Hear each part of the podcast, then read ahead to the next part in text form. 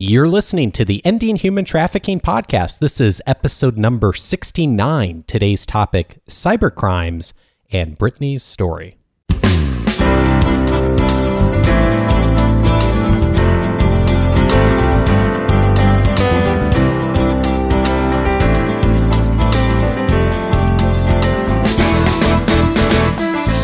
Welcome to the Ending Human Trafficking podcast. My name is Dave Stachowiak. And my name is Sandy Morgan. And this is the show where we empower you to study the issues, be a voice, and make a difference in ending human trafficking. And Sandy, I'm glad to be back with you because we have another great guest on the show today, someone who will open up our eyes to more and more that's being done to end human trafficking. Well, I'm excited because Tracy Webb is our guest, and she is a senior trial attorney in Los Angeles on the Internet Crimes Against Children Task Force. Her role is cybercrime and child abuse policy and prosecution. Tracy, welcome to our show. Nice to be here. Thanks for having me. So, tell us what is the cybercrime and child abuse policy and prosecution job? What does that look like? I know it sounds pretty big, doesn't it? Yeah. Um, it's actually a, a sort of a broad-based combination policy and prosecution assignment where I handle all the technology facilitated crimes against children, which is also a mouthful. Um, but basically, what it means is any crimes that are committed against children using the technology of the internet. Okay. And it's it's pretty relevant today because probably about the last year, year and a half, that's been primarily focused on the issue of human trafficking and the way the internet is used to traffic children. So let's talk about um, how that works. And you have an amazing case study that could kind of walk us through how that looks, and um, and then maybe we'll remember all of the things you're teaching us. So would you tell us the story that I heard you first um, last month? I think. Sure, I'm happy to. And I, I, I use this case study um, to illustrate um, a, sort of the different ways that children end up being vulnerable to this issue of trafficking because of how much time they spend on the internet. And this is just one case of many, many, many cases that our federal task force handles. Um, and this one, you know, obviously a cross section of, of issues. So um, the story is about a little girl, 12 year old girl named Brittany, who lived in a, um, a little town outside of Chicago. And she was, you know, Brittany was just your typical 12 year old kid. Um, not particularly mature, not like some of the 12 year olds that really look and act like 19 year olds. Um, but she was really just a, a little girl. And, but she was a little girl who had amazing aspirations of growing up or not growing up, um, but being a supermodel while she was still a, a child. And, you know, lots of little girls have dreams and aspirations and things like that. So that didn't make her really any different than anybody else. So she, you know, she got good grades and she had a good relationship with her parents and she had a lot of friends and, and she loved going on the internet.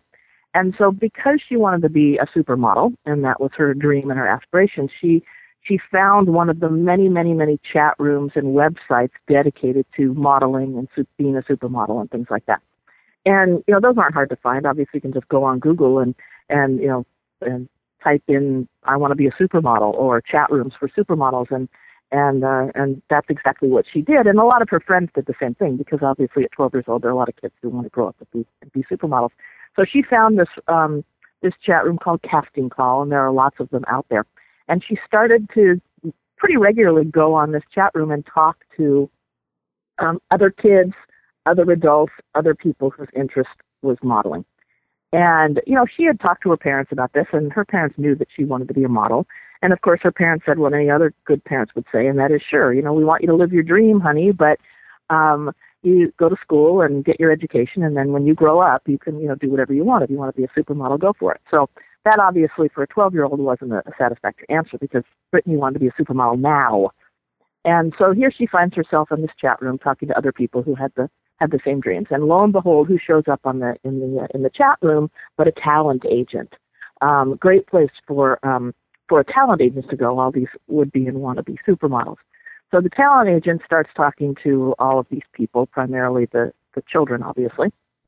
And so he starts talking to them, and he and Brittany strike up this uh, this this conversation that ultimately led to months of, of a relationship on his part, which was obviously we now know grooming behavior on his part.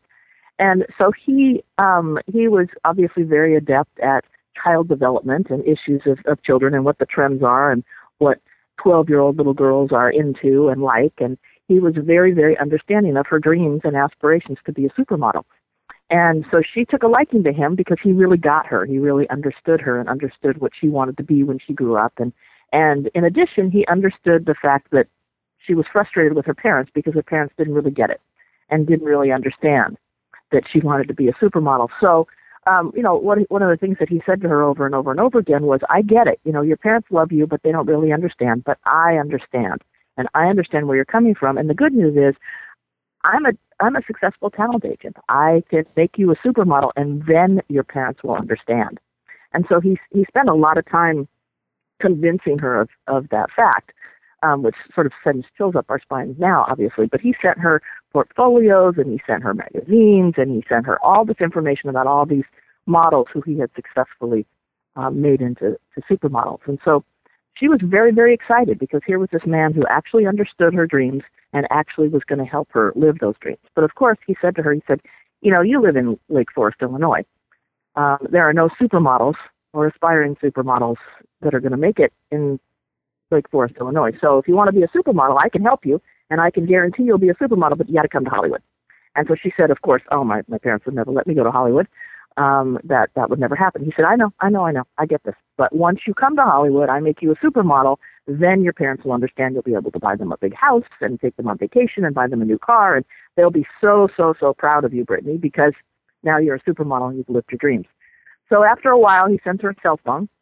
He starts talking to her on the cell phone about how this is going to work and how he's going to make her live her dream and all those kinds of things. And so she's buying into it. And so he finally says, "All right, you know, I need you to come to Hollywood. I'm going to make you a star. You're my you're my new prodigy." So he he says, um, "You've got the cell phone. Um, I'm going to send you an, an e-ticket for an airline. And what I want you to do is I'm going to um, they pick a date, and um, she was going to leave at night, obviously, so her parents wouldn't wouldn't notice that she snuck out. And he said, I'm going to send a taxi cab to your house, and you've got your e-ticket, and I want you to go out to O'Hare and come out to Ho- come out to Hollywood, and I'll make you a, a supermodel. So she packs her bags and she packs her little teddy bear, and at the appointed hour, she sneaks out of the house. Sure enough, there's a taxi cab there. She jumps in the cab, and out she goes to O'Hare. And so she um, gets out of the cab, and you know, with her teddy bear and her and her little bag, and she uh, goes you know goes through the the curb agents and and goes into the airport and and uh walks walks down all the way down to the gate and um and checks in with her with her e-ticket at the gate. She sits down and she waits for her plane to to announce that they're boarding.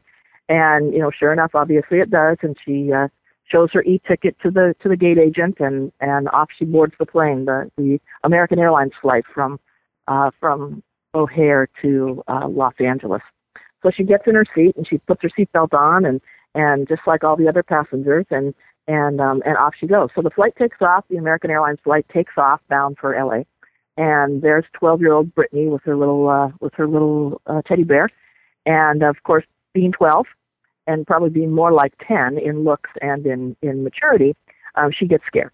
So halfway to Los Angeles, she tells the flight attendant, thank goodness, what's going on and she tells the flight attendant that she's got this phone and she's meeting this talent agent and he's going to make her a supermodel and when she lands in LA she's supposed to text him that she landed and he'll meet her at baggage claim and, and off they'll go.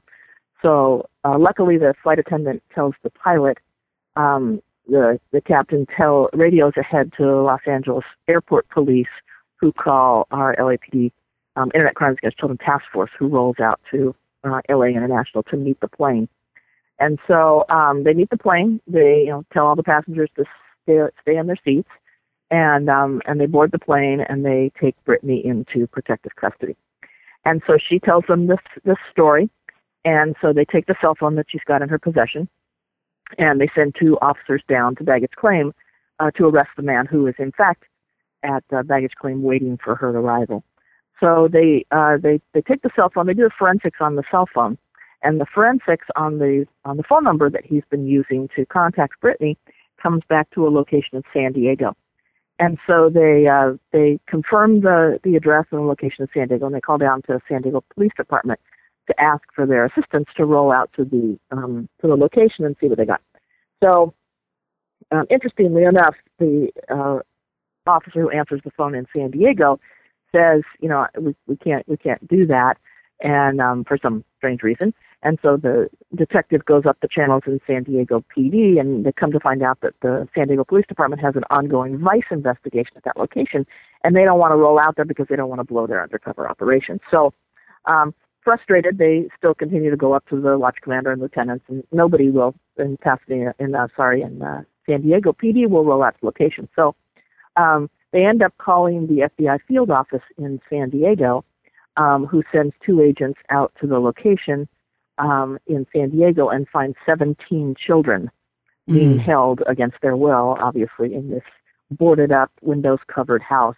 All these kids in the same room, four, four boys, the rest girls, all being held there for the purposes of rolling them out on the streets as prostitutes in South San Diego County and, and, uh, and Tijuana. So a horrifying discovery, obviously, by the agents who who um, arrived at this house, and these kids were barely fed and, and drugged up and, and dirty and and obviously terrified being held in this in this room. And um, and so um, when we obviously rescued those kids and and um, and interviewed did the forensic interviews of them and discovered that while some of them were runaways and had ended up there because of being runaways, um, many of them had been um, had been abducted and thereafter exploited um, the same way Brittany had, and the same. This is obviously where Brittany was headed with this house in San Diego, and so they had been found on the internet by similar in similar means in similar ways, and were headed down to uh, to San Diego to be part of that sex trafficking ring of, of these children in um, in South San Diego County, and uh, really kind of a horrifying story um, because it was so so incredibly easy for Brittany and other children to fall prey to the you know the, the wiles and the guiles of of this um, man who was pretending to be a talent agent when in fact he was really a, a trafficker of, of, of children. And it's just always amazing, and I know this was amazing to you as well, Sandy, um, to to think about from the time she left her house how many adults saw this little girl who really did look like she was about 10 years old um, from the from the taxi cab driver when when she got in the, the cab at her house to the curb agents at O'Hare um, to any adults um, who saw her in the terminal to the TSA agents to the American Airlines gate agents and um, and gate crew who took her e-ticket and welcomed her to her flight. Um, and none of those adults thought that it would be important to say to this little girl, "Who are you traveling with? You know, where are you going? Who are you with? What adults are, are with you? Where's your unaccompanied minor necklace? Or any of those things. And that's really sort of a horrifying thought that all the adults who pat, who crossed paths with Brittany um, during that time period didn't think to, to speak up and um, and come to her defense. And um, and h- how much it would have helped her in the terror. It probably would have saved her as she was flying um, on that flight before she she told the the flight attendant. So really a horrifying thought and, and sort of opens our eyes to the fact that our kids really are vulnerable when they're on the internet, you know, looking around in these, talking to, to strangers, if you will, in these chat rooms and how they can fall prey so easily to, to these kinds of things. Well, I have a lot of questions, Tracy, but first I need to know what happened to Brittany. Is she okay? Brittany's fine. Um, you know, Brittany's as fine as, as, as anybody can be having gone in that situation. Um, kids, as you know, are very resilient and, and she's had a lot of therapy and and uh, you know was obviously reunited with her parents back in Illinois and and um and yeah she's okay. But um you know the other kids obviously are are you know being supported by the system and their and their families as best they can. Obviously some of them don't have as quite as intact families as as Brittany does. Um but you know she she's fine. Yeah. Tracy uh, Sandy may be asking this question too but I'm just curious as from and forgive my naivete on this but is it are there rules and regulations about children getting on airplanes at certain ages? It just seems like something that's so hard to imagine a child of that age of not like you said not being asked by any adult or or being confronted or even someone being curious. Well, I, I know. I mean, I share your curiosity about that. Obviously, I am not, you know, adept with the, you know, um, airline regulations or the FAA regulations, and I'd, I'd be curious about that myself. Um, but it, it, it sort of seems to me just kind of common sense or common humanity. Um, if you see, you know, people see little puppies or dogs um, loose on the street and will, you know, stop traffic in order to save a, a little puppy. And it always is kind of amazing to me that that somebody and and we do have that sort of I don't want to get involved mentality, but it, it is amazing to me that just sort of your run of the mill traveler didn't didn't look and say something. Um, you know, we have that post 9/11. If you see something, say something. Uh, PR campaign, and I think it really does apply to children. But, but you know, taking it a step further, um, which I think is your question, is the sort of the professionals, um, the you know the TSA workers, the airline workers, who really, you know, I know when my children traveled, they if they traveled by themselves, they had to have the necklace with the big sign that said unaccompanied minor, and they had a um, an airline employee who was assigned to them and traveled with them from the time I left them until the time they arrived at the destination. So I don't. It, will be very interesting to see um, sort of how cases like this, and these aren't isolated cases, obviously, um, uh, how they evolve and how the airline industry might step up and and um, and help us out, if you will. Well, and to speak to that, our next podcast, we're going to take a look at what is the airline and travel industry doing about this very issue. But I want to go back to the beginning of Brittany's story in her own home. Um, the understanding about how safe it is for a child to go on the internet. Tell us what you think about that. Well, you know, it's very interesting because obviously the internet has evolved over the years into um, pretty much a day to day life for most of us. And that includes children. And, you know, all of the latest studies tell us that children are spending hours and hours and hours every single day using the internet. And it really is no different. I mean, we were all, we were all raised, and we probably all raised our children to not talk to strangers. And now we have this um, amazing device that allows them to talk to strangers. There are even some new apps out there that literally advertise themselves as talk to strangers. And sure, we all like to meet new people and we all like to expand our horizons, but when you're talking about children, um, they are very vulnerable because there are so many good things about the internet, but there are so many ways that they can be victimized and exploited because um, the you know the opportunities are endless for communication when you're talking about the world wide web of of the internet. And so, um, you know, and obviously as parents, as even the most diligent parents, we can't can't and don't watch our children 24 hours a day, seven days a week, especially when they're sleeping. Um, but many, many kids obviously um, are curious, and um, as as kids are about anything, and they um, and they will uh, search around and explore the internet, and sometimes stumble upon things that just aren't very safe for them.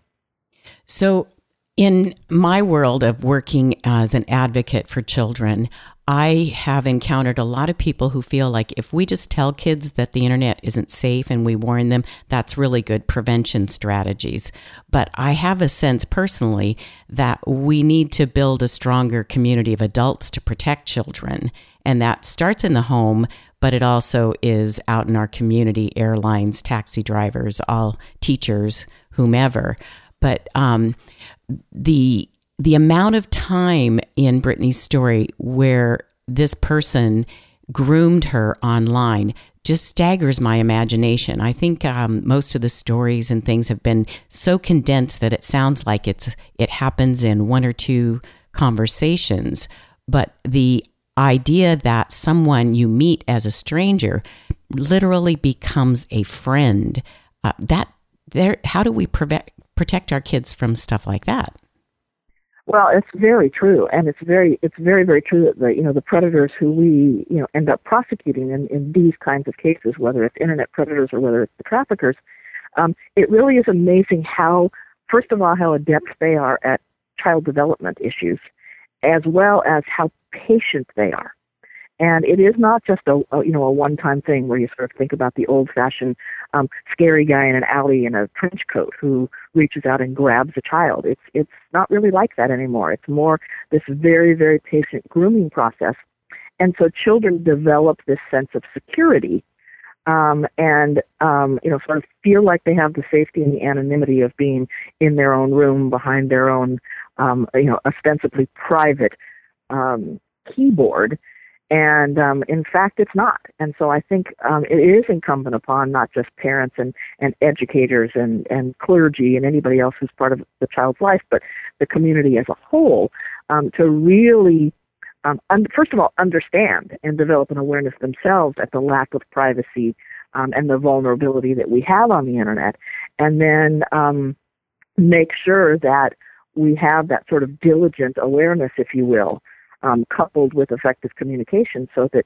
children don't just hear it once, but they end they end up hearing it, um, sort of the same battle cry, if you will, from all the adults in their life. That while the internet is really a wonderful wonderful place and a wonderful tool, it does have um, these these uh, these safety issues that that children really do need to be aware of with the adults in their life, making sure that they've got um, an eye on them as, as often as they can, as much as they can. I tell parents that it's just like teaching your kids to brush their teeth. You tell them over and over and over and over again. It's just such, it has to be taught from the time they're really young so that they begin to really assimilate that information and believe it. That's exactly right. And I think, you know, coupled with that, we have to impress upon uh, adults, parents, and, and, you know, whoever else is in a child's life that we aren't going to drop our child off, you know, out of the car in the middle of, you know, a gigantic city and say, hey, I'll see you later. Um, we're not going to drop them off in downtown Manhattan or in downtown Los Angeles or in downtown Chicago and say, you know, have a nice day we're going to keep track of them. We're going to we're going to go with them. We're going to hold their hand. We're going to instruct them and teach them as they're moving through the the city, if you will. And it's no different on the internet because while you know, sure, you can do all sorts of fantastic research projects and and, and homework on the internet, you can really accidentally stumble into some place that um, as an adult, you might think, oh, that's bad news. But as a child, you might think, wow, this is interesting. This is fun. Um, this person really understands me and um, and kids are very vulnerable to that, as you know. So, what can the parents do? Um, so that that ends up sort of being the million dollar question, you know, and um, you know, I think there are a lot of uh, practical things that they can do as far as um, as their computer and their and their smartphone technological devices are concerned. But I think it really starts with what you mentioned earlier, and that is um, this sort of diligence and awareness about what's going on out there. I mean, uh, the internet changes so quickly. Um, it advances so quickly. There are new things really every day, no exaggeration. And so I think parents need to educate themselves, um, or adults in general, not just parents, but anybody who has any kind of a contact contact with a child um, has to be aware of what the vulnerabilities are as far as children and what's out there on the internet. I think they need to communicate with one another. Um, they need to be diligent about keeping up with um, what their children are doing online and where they're going, and all that all goes back to communication. And a lot of it, I you know, I tell parents all the time, you, your children are so amazingly brilliant when it comes to technology and how to navigate technology, but they don't understand it's not private. They don't understand that they don't have a right to privacy when they're using the internet, and so they need they need help. And that means um, because they're so smart, as an adult, have the children teach us just say, hey, you're really good at this technology. Teach me how it works. What's this Instagram thing? Show me how that works. What about Snapchat? I keep hearing about Snapchat. How does that work? Hey, when you go in a chat room, who do you talk to? And what do you kind of pictures do you post? And all those kinds of questions that will allow the child to essentially educate or teach us when in fact we're really not only learning but keeping track of what of what they're doing online. And then, you know, you can couple that with the, you know, the parental uh, software that's out there and the, and the, um, the different things that are available to keep the actual piece of technology safer, but not 100% safe because no matter what you do, it's never going to, it's never going to take away the fact that there's no privacy. So, no matter what you do, there is no privacy. So, there is no um, perfect software that's going to protect my child when I'm not around. Unfortunately, not. There's nothing that's going to make this this vastness of the internet private. Um, no matter how much we want it to be private, no matter how hard we try, no matter how diligent we are with our privacy settings, it's never going to be 100% private for us or for our children. So we really have to, pay, first of all, understand that, and second of all, pay attention to the lack of privacy that's out there. So, when I look at um, the old rules and guidelines that we first started sharing with parents, uh, one of the first ones was make sure that the computer is located in a high traffic area. So that kind of works during the homework time. But now it seems like so many kids have smartphones. And um, I talked to some parents and they discovered their kids were online at night in the middle of the night they'd wake up and go online or or little girls who sleep with their cell phone um, uh, on vibrate so that if a friend texts them they'll know about it um, this kind of hypervigilance with with being connected outside of our own little world is a little bit scary Oh, I think it's a lot scary, and you're right. I mean, that's that's the mode of communication for this generation, and it's like it, you know, it's the idea of our our parents telling us when we were teenagers that we couldn't use the telephone. That's our lifeline to our friends, and now kids have this you know piece of technology in their hands potentially 24/7, and that's how they stay in contact with their friends, which of course is the most important thing um, in their world. And so, but you know, we're the parents, and so you know, it, it sort of takes us over to that parenting 101 class where you have to be, um, you know, you have to make sure your child understands that that phone, that smartphone that you were nice enough to give them doesn't in fact belong to them. It belongs to you, which means you have control over it. And so if that means um, taking the phone before the, the child goes to sleep at night, then, you know, that's, that's the, the rule in, in your house, if you will. Um, but they do spend so much time online that we have to somehow take it upon ourselves to control it, and um, for for their sake, and um, you know, and for them to be online in the middle of the night, they they become that much more vulnerable. And you know, you're right. When in in the old days of of internet safety, we were saying things like, you know, keep the computer in the main room and have your parental controls and check the history and and check the hidden files and all those um, things that really were the safety measures ten years ago, if you will. But now the kids are so smart that they can disable that parental control software and do what they want and then re-enable it before we even realized it was disabled because they're so so smart. They know how to clear the history. They know you know what we're up to as far as keeping them safe. So we've got to take it that step further and um, and make sure that we're um, looking at their phones and checking their phones and taking their phones and not allowing them to um, to be so connected uh, so many hours of the day. So we want parents to be the parent. Yeah, exactly. that's what protection. Exactly, yeah. The prevention is is equipping the parents to protect the child. Absolutely, and you know there are a lot of parents who don't want to do that. There are a lot of parents who say, "Oh, my child just has to have a telephone."